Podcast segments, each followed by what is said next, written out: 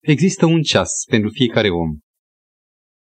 Când simte că șabloanele unui vechi mod de a reflecta, a unei vechi viziuni asupra vieții rămân în urmă și când sufletul, deși lipsit și bornat în continua lui lipsă de experiență și de profunzime, caută totuși spre un răspuns mai plin, mai adevărat. Ne-am angajat cu ajutorul lui Dumnezeu.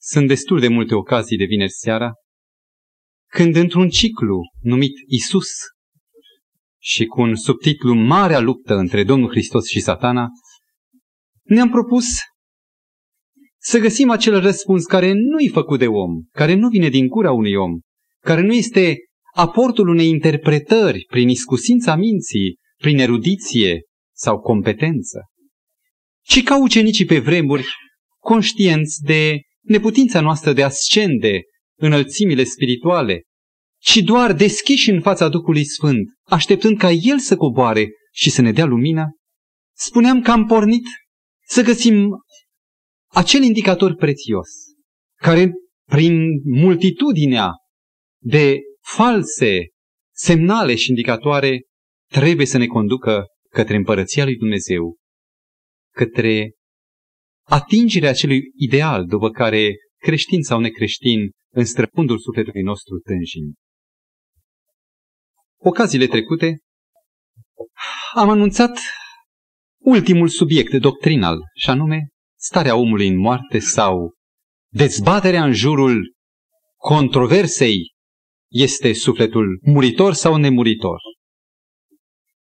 A încercat să face o recapitulare e zadarnic și nici nu ne putem încadra în scurtimea timpului pe care îl avem. Ceea ce putem face este doar să ne amintim că din primul raport al Scripturii, acolo unde începe cerul să se înnoreze, în Cartea Genezei, în prima carte a Scripturii, când Dumnezeu spune, în ziua în care vei mânca din fructul oprit, vei muri negreșit, apare un alt protagonist care spune omului, hotărât, nu vei muri. Identitatea lui este absconsă, adică e mascată, e voalată.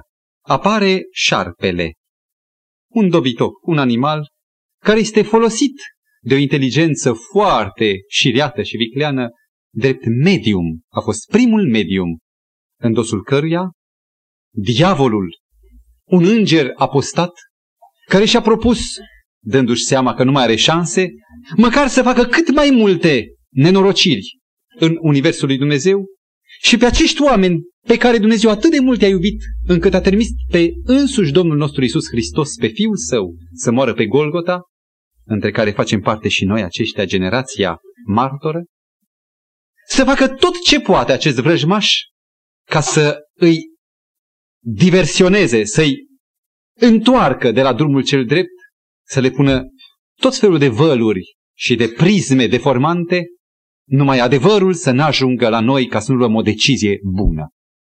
Mulțumim lui Dumnezeu că avem un mare răspuns. Chiar și la această întrebare, cum e cu sufletul? Moare, nu moare?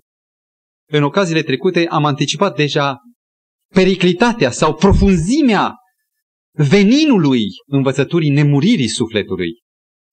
Astăzi, cu ajutorul lui Dumnezeu, având însă ca mare răspuns pe Iisus Hristos, pe Domnul nostru, ne propunem, cu ajutorul Lui, ne-a făgăduit că va fi prezent, să dezbatem epilogul care, ocazia trecută, vineri seara, n-am avut timp să-l mai încadrăm. Era a treia secțiune care ne va ocupa această oră. Poate că ați fost convinși de argumentele Bibliei, de dovezile scripturistice în favoarea tezei biblice că omul nu este divin, e creatura divină, este creatura lui Dumnezeu, dar nu are el însuși scânteie divină în el. Că nimic din el, sub nicio formă, dacă ar evolua, nu-l va face vreodată Dumnezeu. Și că în această groapă în care omul se află, unica lui nădejde este Mântuitorul.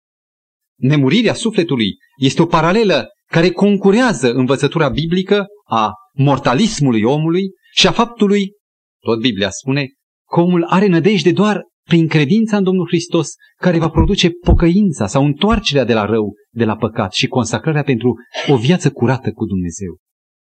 Nemurirea sufletului atacă frontal această învățătură.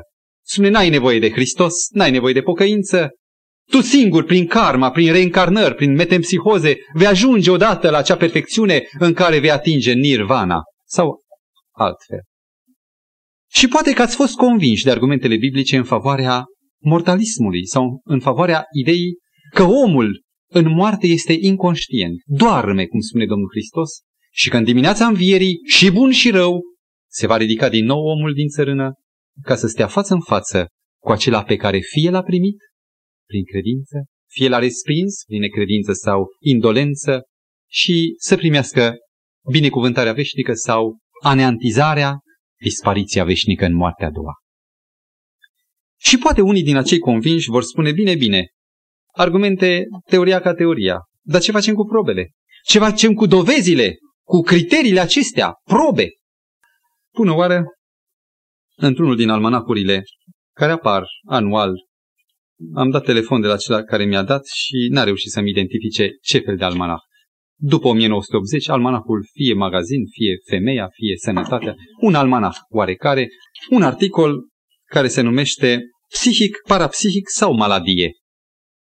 Întrebarea este anchetatoare, este interogativă, nu este afirmativă. Nu sugerează nimic în întrebare decât enigmă. Chiar așa se cheamă titlul major, Enigmele științei. Dar ceea ce se desfășoară aici, proba, proba contrară, sugerează, este foarte sugestiv cum se înlănțuie argumentele, că de fapt există un ceva necunoscut în fața căruia știința în sfârșit a ajuns și trebuie să dea socoteală. Ce sunt aceste ceva-uri?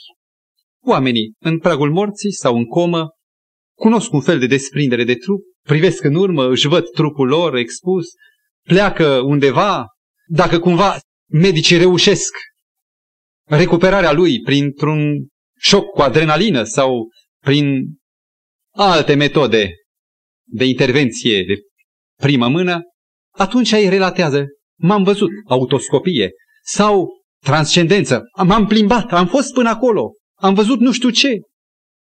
Și oamenii au rămas pe gânduri. Nu vreau ca să vă redau articolul, nu ăsta e scopul pentru care l-am scos. Aș vrea doar să amintesc că articolul se bazează pe bogate surse din reviste de prestigiu internaționale, cum este Observer, revista aceasta, unde nume ilustre profesori universitari susțin, chiar unul Raymond Moody, editează o carte Viața după viață, în care ca medic sugerează că trebuie să fie ceva, că nu este o simplă întâmplare, că un anumit procent din toți cei care trec prin colaps, prin comă, relatează, e de nu toți, un procent, anumite trăiri în apropierea morții, T-A-M cu inițialele. Interesant lucru este că aceste articole nu sunt singulare și creează o inflație de informații și de plăcute enigme care devin din ce în ce mai manipulate, mai la îndemâna omului, cu toate că le numește enigme, dar știe despre ele. Poate să fie convingător atunci când le prezintă. El nu prezintă o enigmă, ci prezintă o certitudine sub acest nume. Mi-amintesc că un prieten din revista Astra în 1986, o revistă tot de prestigiu, cu pretenții de revistă literară, prezintă, mi-a înaintat un ciclu foileton, relatarea unui individ, Arigo, poate vă amintiți cei care ați citit, un brazilian care are iarăși niște experiențe uluitoare. Descoperă el, care e un om simplu de rând, care capacități de tămăduire dincolo de medicină și vindecă chiar figuri ministeriale din viața țării lui. Și, în fine, istoria se termină cu un accident stupid în care acest Arigo teribil, după ce a făcut vogă, după ce toată lumea știa despre el și avea pacienți din high life, din înalta societate, până la urmă moare într-un accident de mașină.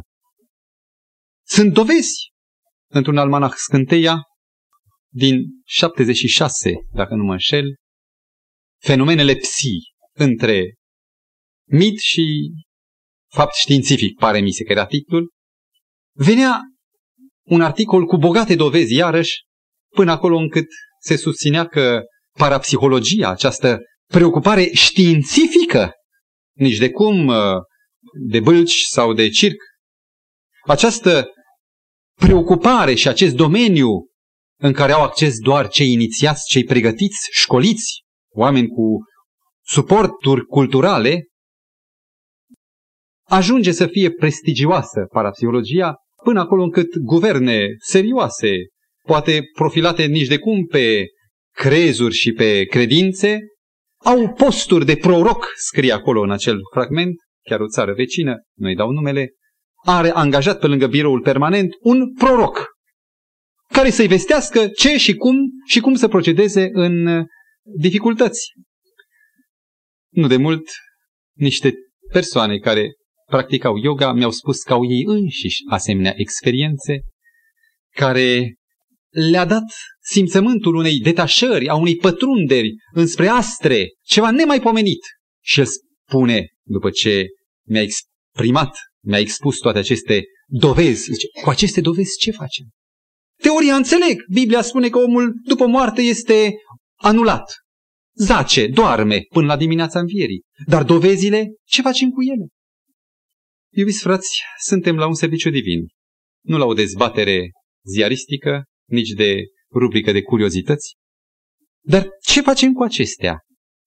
Ele există și trebuie să le abordăm. Ele sunt debordante și ne pun față în față cu o decizie, cu o atitudine. Care e atitudinea dumneavoastră a Bisericii Adventiste? Pe de altă parte, aceste probe sunt excepționale, în ghilimele probe, sunt excepționale pentru rezolvarea problemei stării sufletului și va demasca, probabil va dezvălui ce însemnează a crede că omul e nemuritor, până unde poate duce în ultimele consecințe, până unde poate duce această teză auzită prima dată în Eden din gura șarpelui, hotărât, nu veți muri. Pe de altă parte, prezentarea unui evantai de asemenea fenomene și a prolificității lor în cultura veacului 20 este un semnal suficient de puternic de alarmă, de avertizare pentru mine, pentru tine, ca să știm ce poziție luăm. Noi de ce parte trecem. Să intrăm mai aproape. Cred că sunt 8-10 ani de când, fiind într-un tramvai, la data aceea mai erau taxatori la clasa a doua, la vagon. Intrasem odată, m-am mai regăsit cu acel taxator a doua oară, în vorbă, în subiecte biblice. Și după un timp oarecare, după ce în fața lui se desfășurase ce însemnează Evanghelia, l-am întâlnit după o absență mai mare.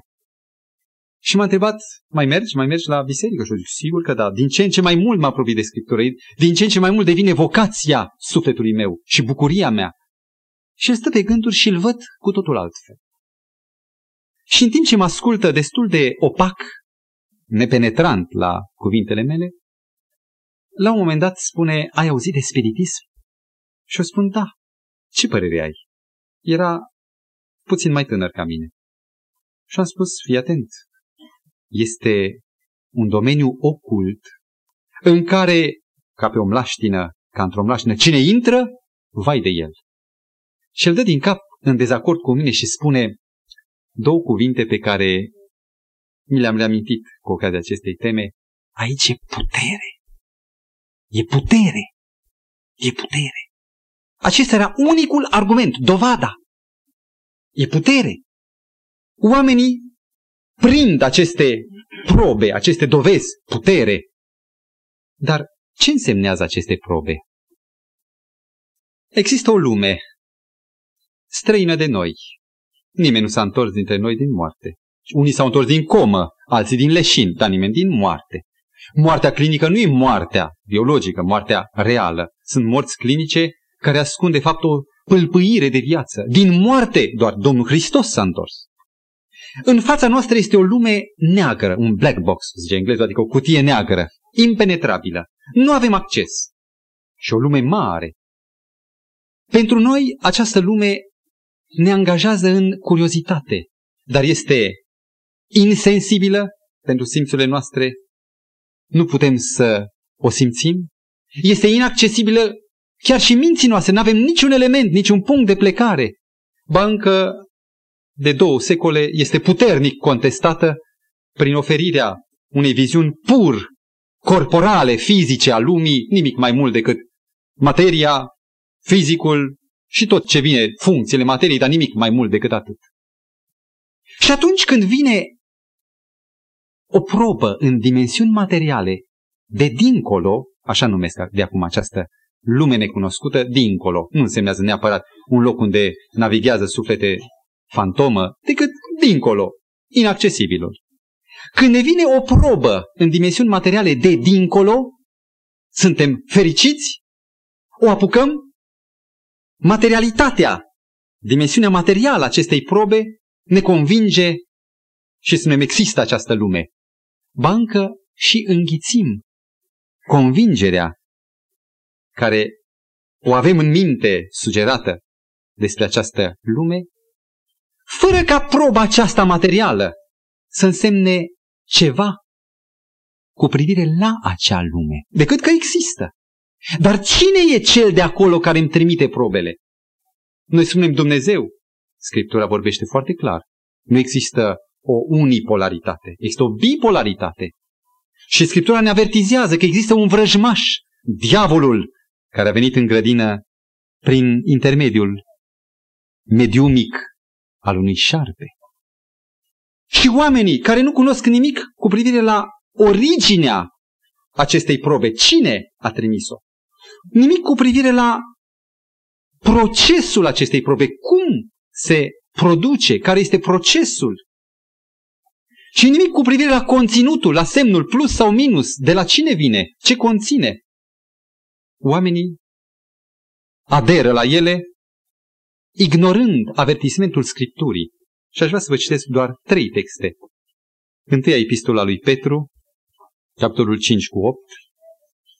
Fiți treși și vegheați, spunea apostolul Petru, pentru că protivnicul vostru și îl numește, să nu credeți că e vreo putere pământească, politică, nu, diavolul dă târcoale, vă rog, prindeți atitudinea, ca un leu care răcnește. Deci pe de o parte este șiret și invizibil de târcoale, pe de altă parte este foarte hohotind, este ieșind în afară și caută pe cine să înghită. Să citim și 2 Corinteni, capitolul 11 cu versetul 14. Un fragment puternic care vorbește neașteptat cu privire la diavolul. Și nu este de mirare căci chiar satana se preface într-un înger de lumină. Dacă ar veni în fața dumneavoastră și ați fotografia, probă, probă materială, un înger de lumină, n-ați spune, da, e de la Dumnezeu? Ce ați spune dacă în dosul acestei identități s-ar ascunde chiar satana? Nu așa cum și-l închipuie caricaturala reprezentare medievală cu coarne, coadă, etc. Un înger de lumină, convingător, cu lumină, cu adevăr. Și ultimul text, Apocalips 12 cu 12. Vai de voi pământ și mare, căci diavolul s-a pogorât la voi, cuprins de o mânie mare, fiindcă știe că are puțină vreme. Pentru generația noastră se aude acest vai de noi, nu în sensul că este o fatalitate și o nenorocire iminentă, decât că este posibilitatea, prin neveghere, prin neluarea în atenție a avertismentului Scripturii, care vine cu încărcătura autorității divine, să dăm crezare oricărei dovezi care vine. Eram copil și mama ne spunea, vedeți, copiii se fură. Umblă, la data aceea după război, erau vremuri destul de neclare și umblau oameni care furau copii pentru diferite motive. O să vină cu bomboane, ia băiețaș! Imaginați un copilaș în fața unui asemenea individ plin de zâmbet și cu o pungă plină de bomboane. Uite, dragă, e o dovadă și dulce dovada. Vii cu mine? Hai că-ți mai dau.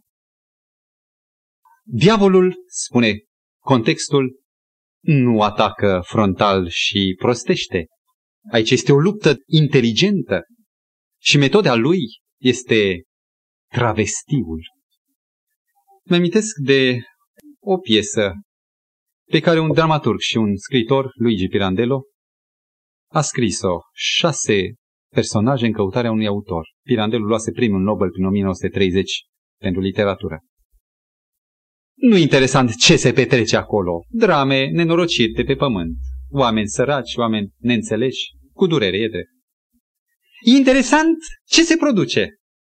Imaginați-vă că stați în sală și doi mecanici repară cortina. S-a produs un accident. Intră și regizorul, te rog, fă mai așa, fă mai așa. Toată lumea știe că n-a început piesa. Și la un dat intră șase indivizi.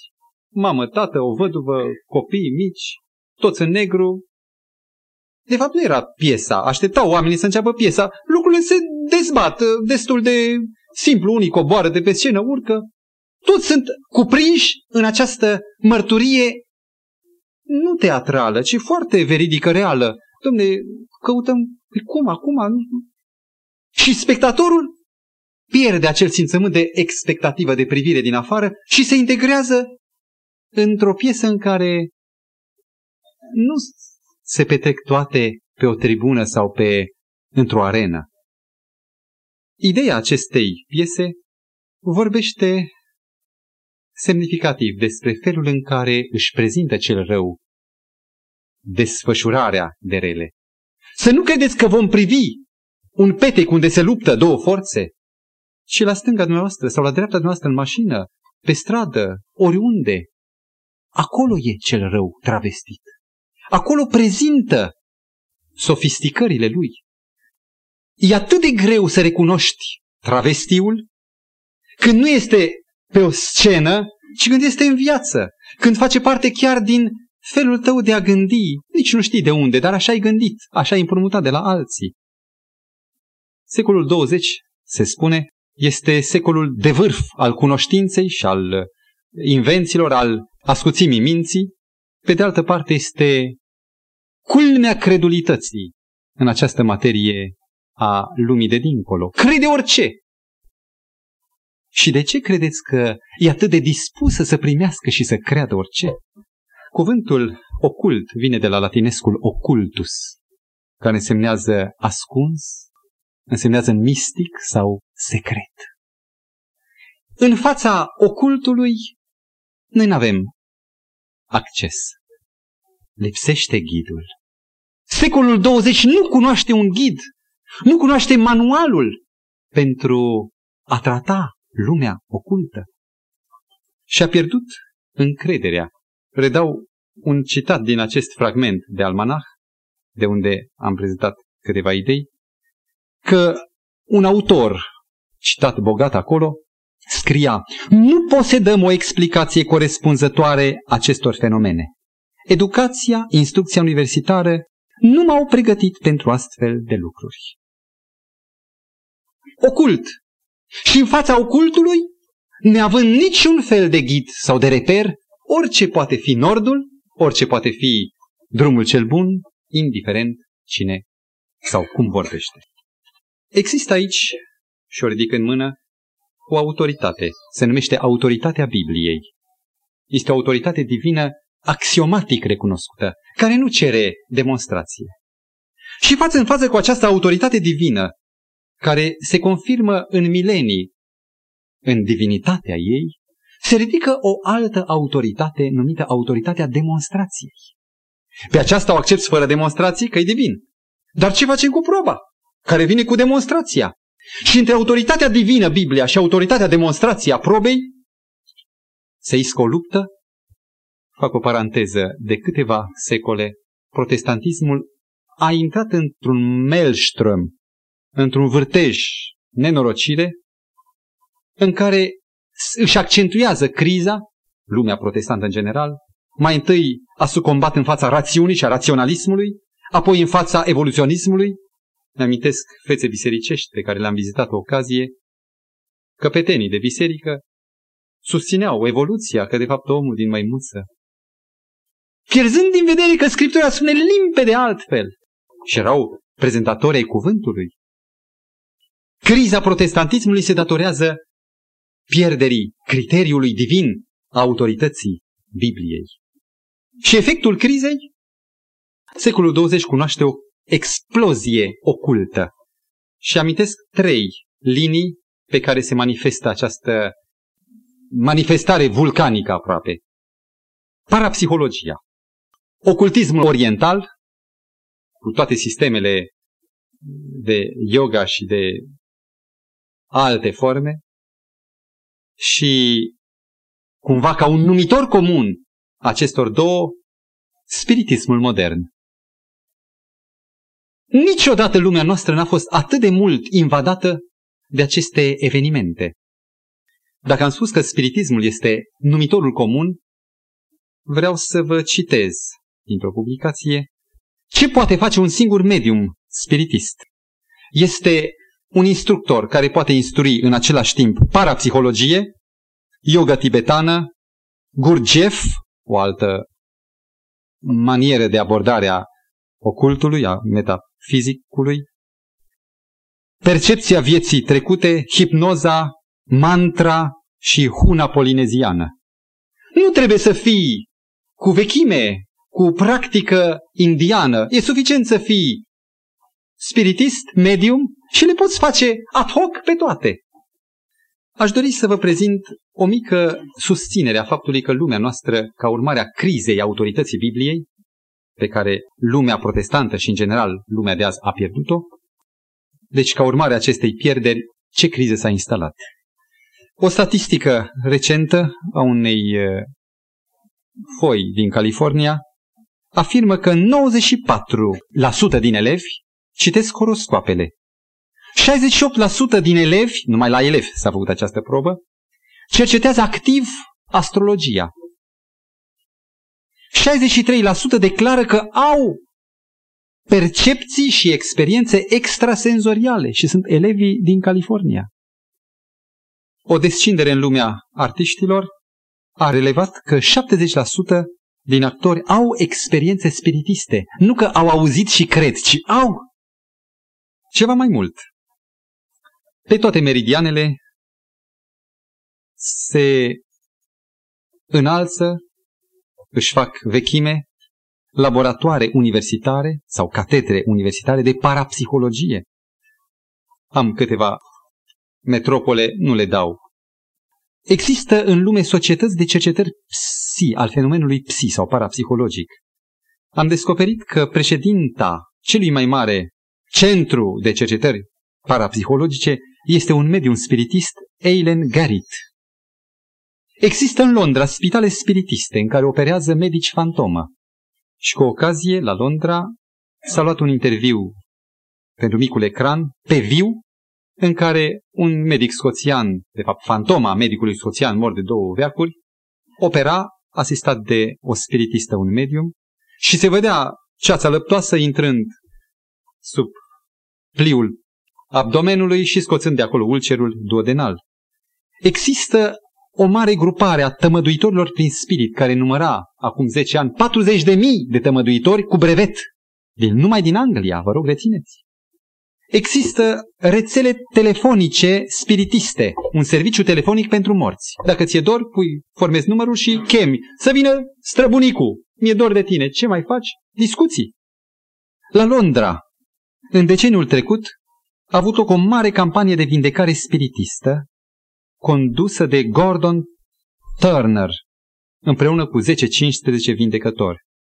Sălile spune că erau arhipopulate. Succesul a fost atât de mare, erau oameni care nu încăpeau în săle de conferință, încât uh, s-a hotărât să se inițieze un plan de sau o campanie sistematică a fiecărui oraș, mic sau mare, din Marea Britanie. Familia regală engleză consultă pe cel mai mare spiritist englez, pe Harry Edwards. În bisericile anglicane, la sfârșitul serviciului de cult de duminică, spiritiștii conduc conferințe de vindecare. Chiar acest Edwards era acela care e invitat și e impresionant să vezi o femeie anchilozată, bătrână, cu fața schimonosită de durere, care e ajutată cumva, cumva să avanseze către Amvon cum după cinci minute aceasta destinsă, cu oarecare nesiguranță, dar fără ajutor, se întoarce singură, fără dureri și se așează în bancă vindecată. Există o mișcare spiritistă liceum, Numele vă spune ceva. Indică cine sunt destinatarii, copiii de școală. Să-i pregătim, spun protagoniștii acestei mișcări, pentru că atunci când vor fi mari, să intre natural în ceea ce se numește șansa zilei de mâine, șansa viitorului. Încă câteva statistici. În RFG, peste 3 milioane de spiritiști practicanți nu fac parte din mare asociație spiritistă, ci preferă din motive de siguranță să rămână în cultele creștine istorice. Nu mă refer la ceea care au brevet și cabinete, ci la spiritiști practicanți care se țin tot creștini. În Italia, milioane operează pe străzi, la colțuri, cu firmă sau fără, se vorbește despre un adevărat renaissance, adică renaștere a ocultismului. Brazilia, o țară care până ieri era limitrofă cu lumea treia. Imaginați-vă o țară a cărei populație aproape 50% este spiritistă declarată. Eu însumi am un unchi care trimite scrisori misionare de spiritism familiei mele. Locuiește în San Paulo, are mulți copii, e un șef spiritist.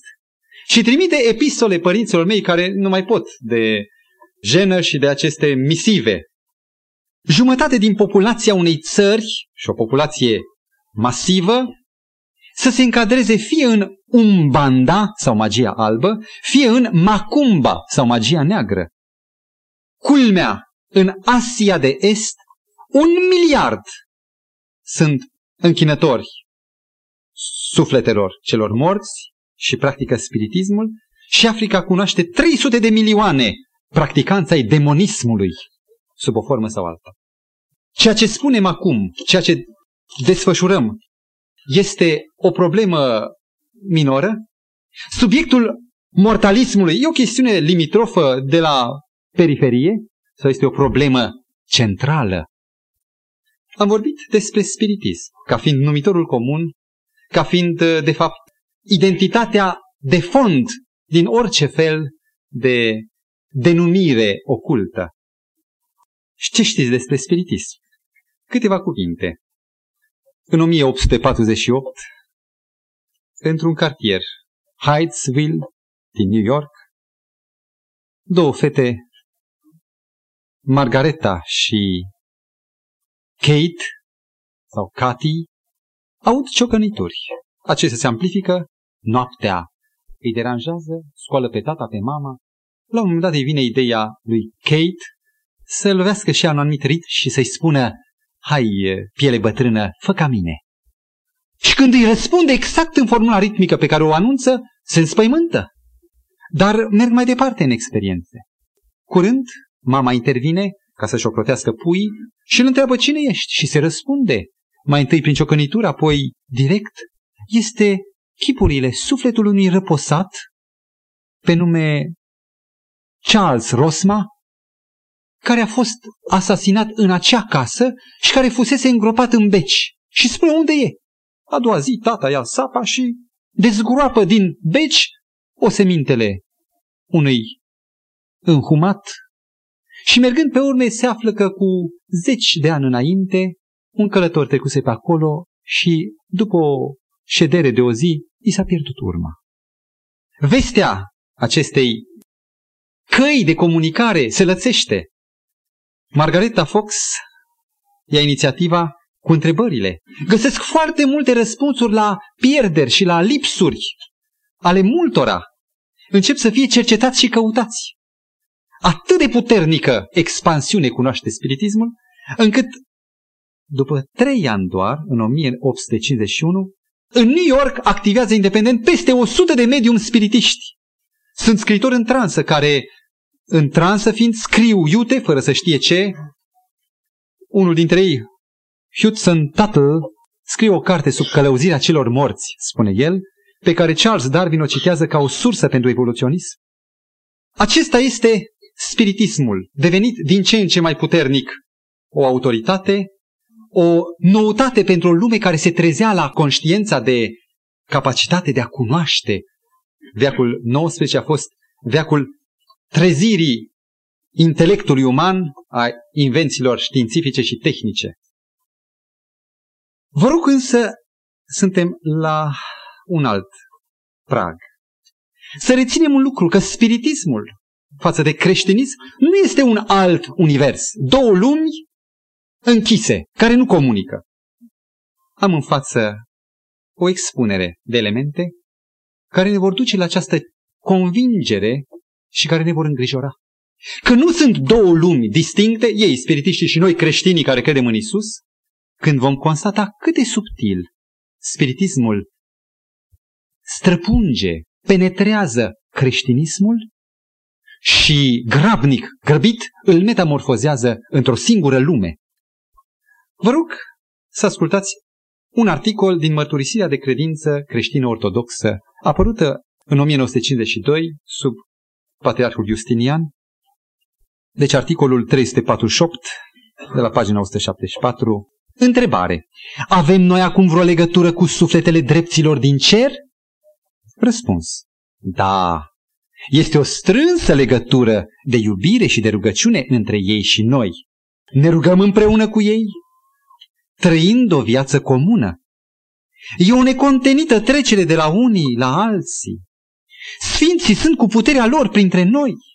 Legătura noastră cu sufletele celor adormiți se numește comuniunea sfinților. Și această mărturisire nu-i de acum 20 de ani sau 50. Aceasta este un punct al teologiei istorice. Și cum gândesc credincioșii acestei confesiuni, Așa gândesc și ceilalți, așa gândesc și protestanții, uluitor. Biblia spune clar și toți gândesc altfel. O cărțulie, o broșură neoprotestantă de Petre Popovici convinge pe toți cei care vor că viața continuă după moarte și că de fapt Evanghelia este și dincolo, ceva bizar, cu probe, cu dovezi.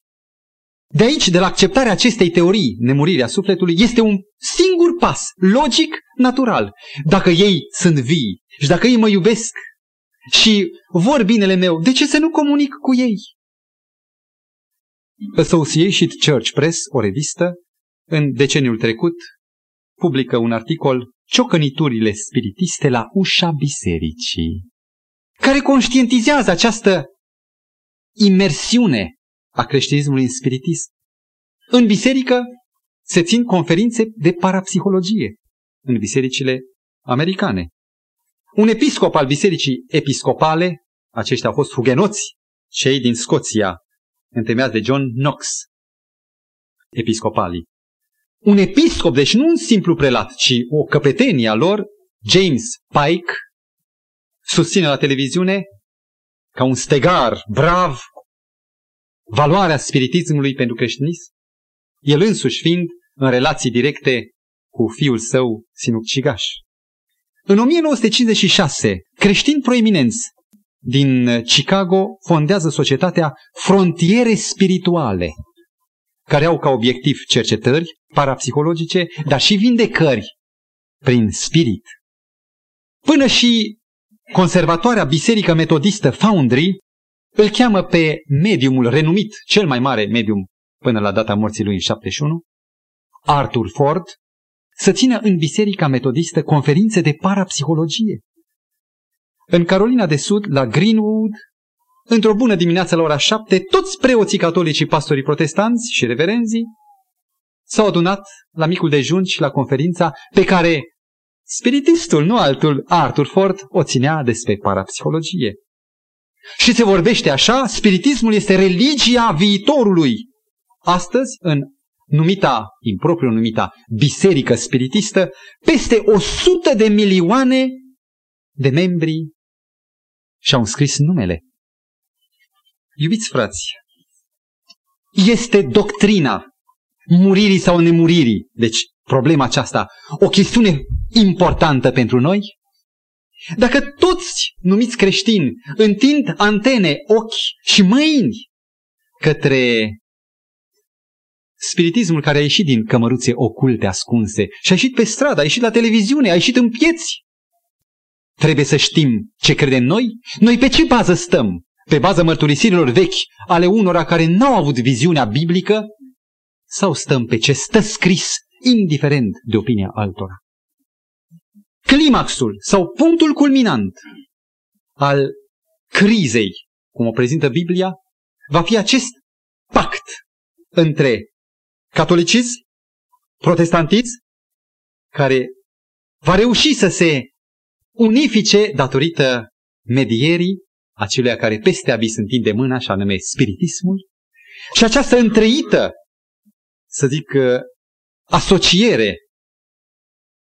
va fi punctul culminant care va face distinția și va deschide ultimul conflict final, când Domnul Hristos va veni pe norii cerului, între cei care vor să-i slujească lui Isus, care îl iubesc pe Isus în mod total și pe bază pur biblică, și între aceia care folosesc numele lui Isus, se și roagă numele lui. La multe ședințe spiritiste, se vorbește despre Isus, se începe cu cântare și rugăciune în numele lui Isus Hristos. Să nu credeți că numele acesta este o formulă magică care izgonește pe cel rău.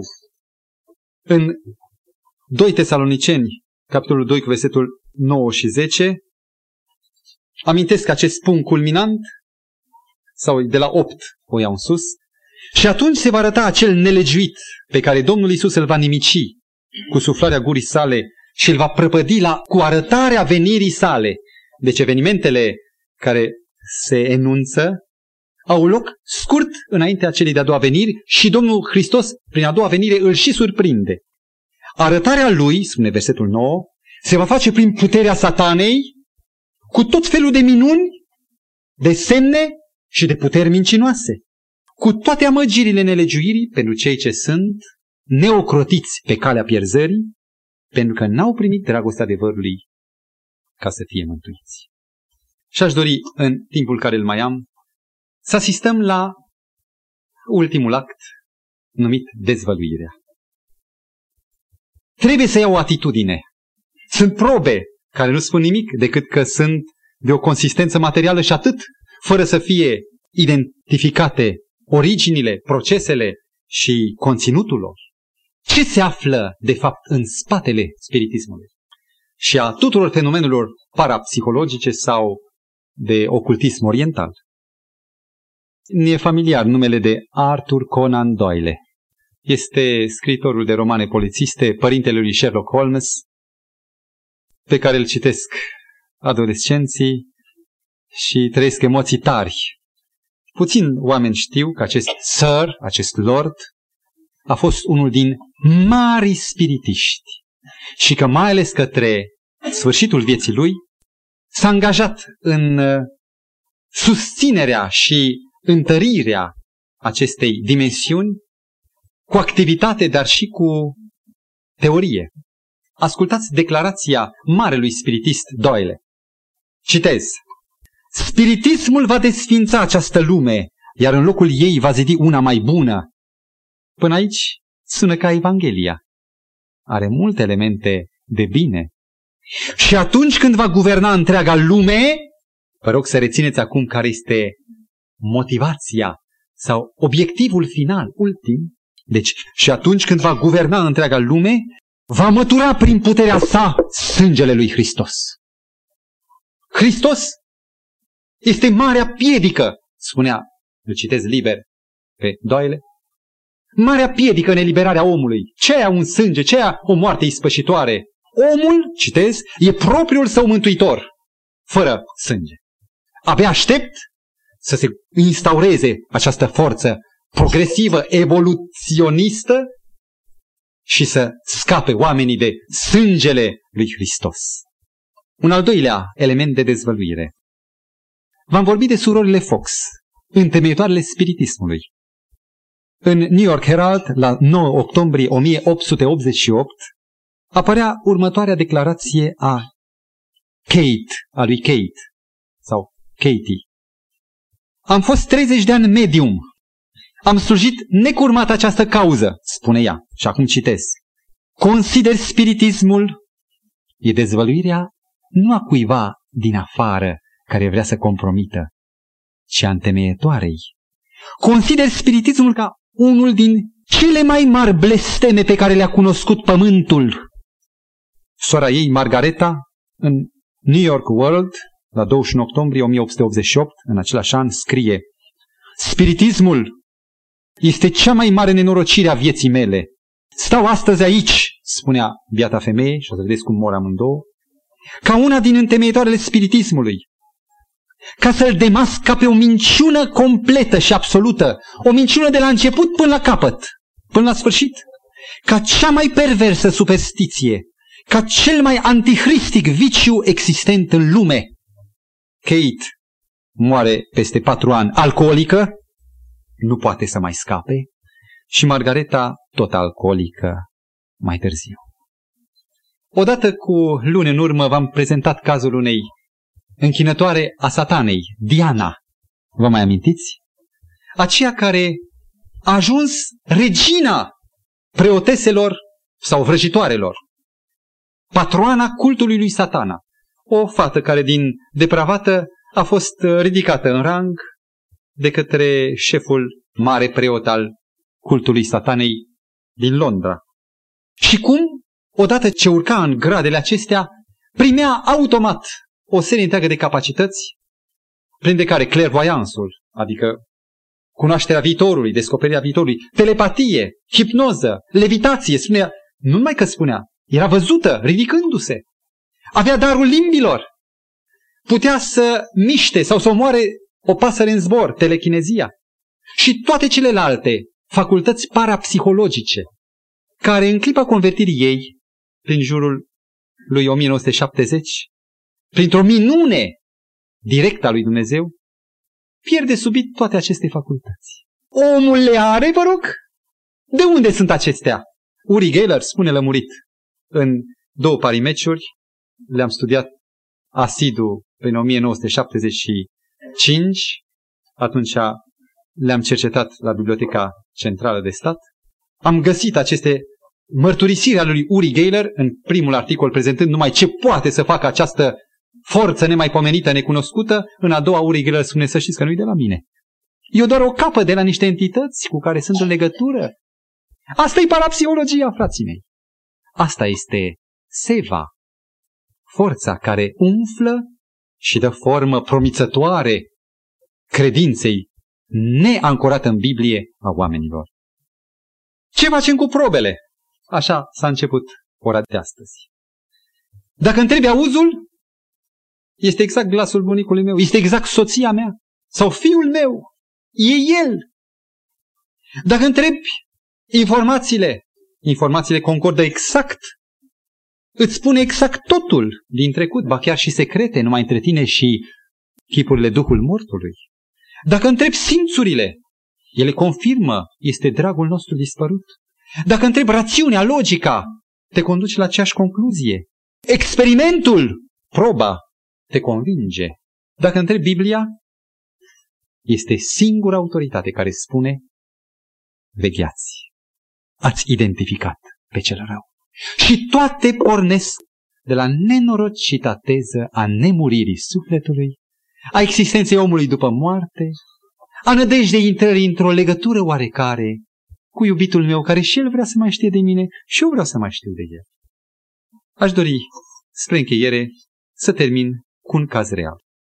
În revista Semnele Timpului, de limbă franceză, numărul 4 din 1981, Michel Ballet, autorul articolului, relatează o experiență tulburătoare. Evenimentele se petrec în timpul de sfârșit al celui de-al doilea război mondial, când uh, ultimele acțiuni presau al treilea Reich spre prăbușire. Un tânăr scoțian pe nume David MacDonald,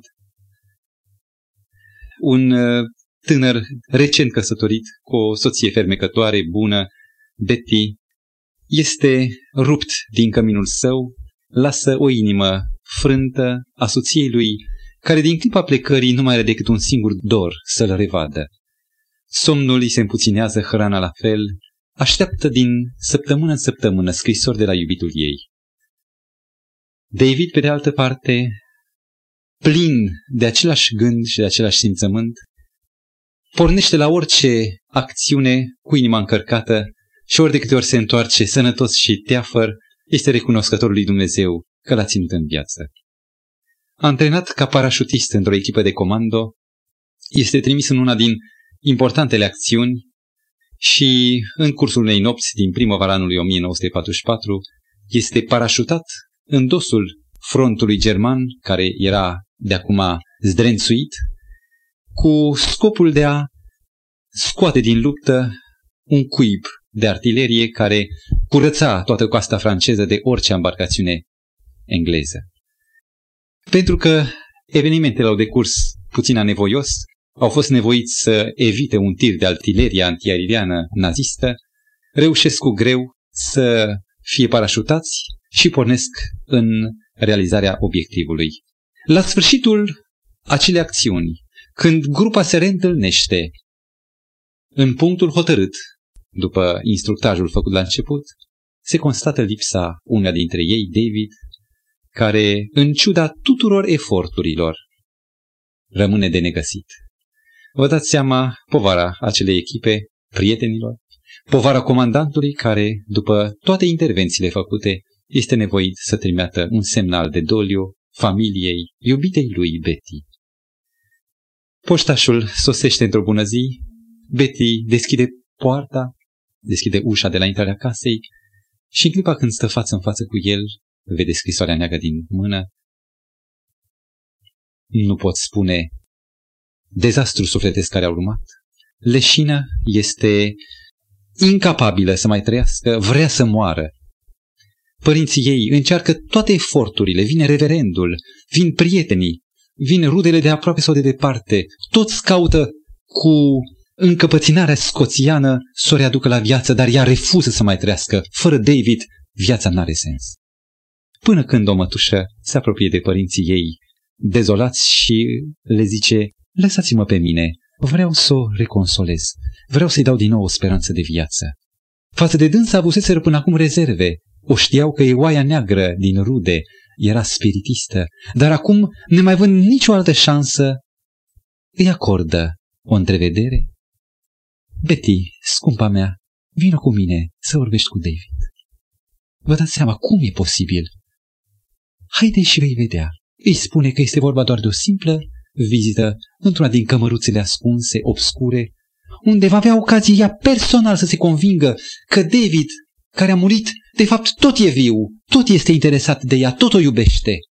Și vine, în sfârșit, seara, când pornesc amândouă, Betty cu emoție asistă la prima ședință, când după toate semnalmentele recunoaște vocea lui, intră într-un dialog timid, pornă din ce în ce mai convinsă, îi cere o probă scrisă și pe o foaie de hârtie apare acel cuvânt pe care el deseori îl scria în scrisorile lui către ea, porumbițo, cu o floricică obișnuită pe care numai el o făcea așa. Este David, e categoric, este el, nu mai e niciun dubiu.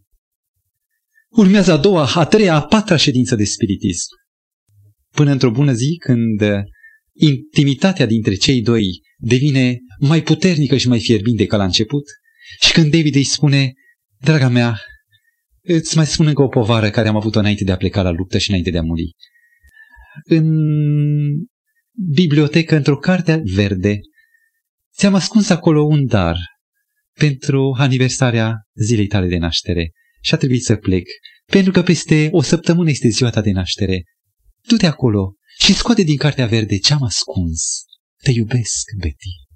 Betty fuge acasă, găsește cartea, o deschide și spre marea ei stupoare, exact acolo, neștiut chiar de ea, se afla o bancnotă mare, o sumă care o strânsese David și nimeni nu știa de ea decât numai David.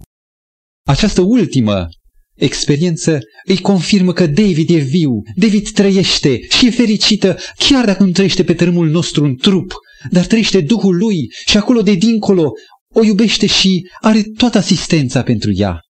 Și Betty se apucă din nou cu sârg să trăiască, are un scop, vrea să fie cât mai des lângă el în ședințe și apoi să aducă și celorlalți această veste bună.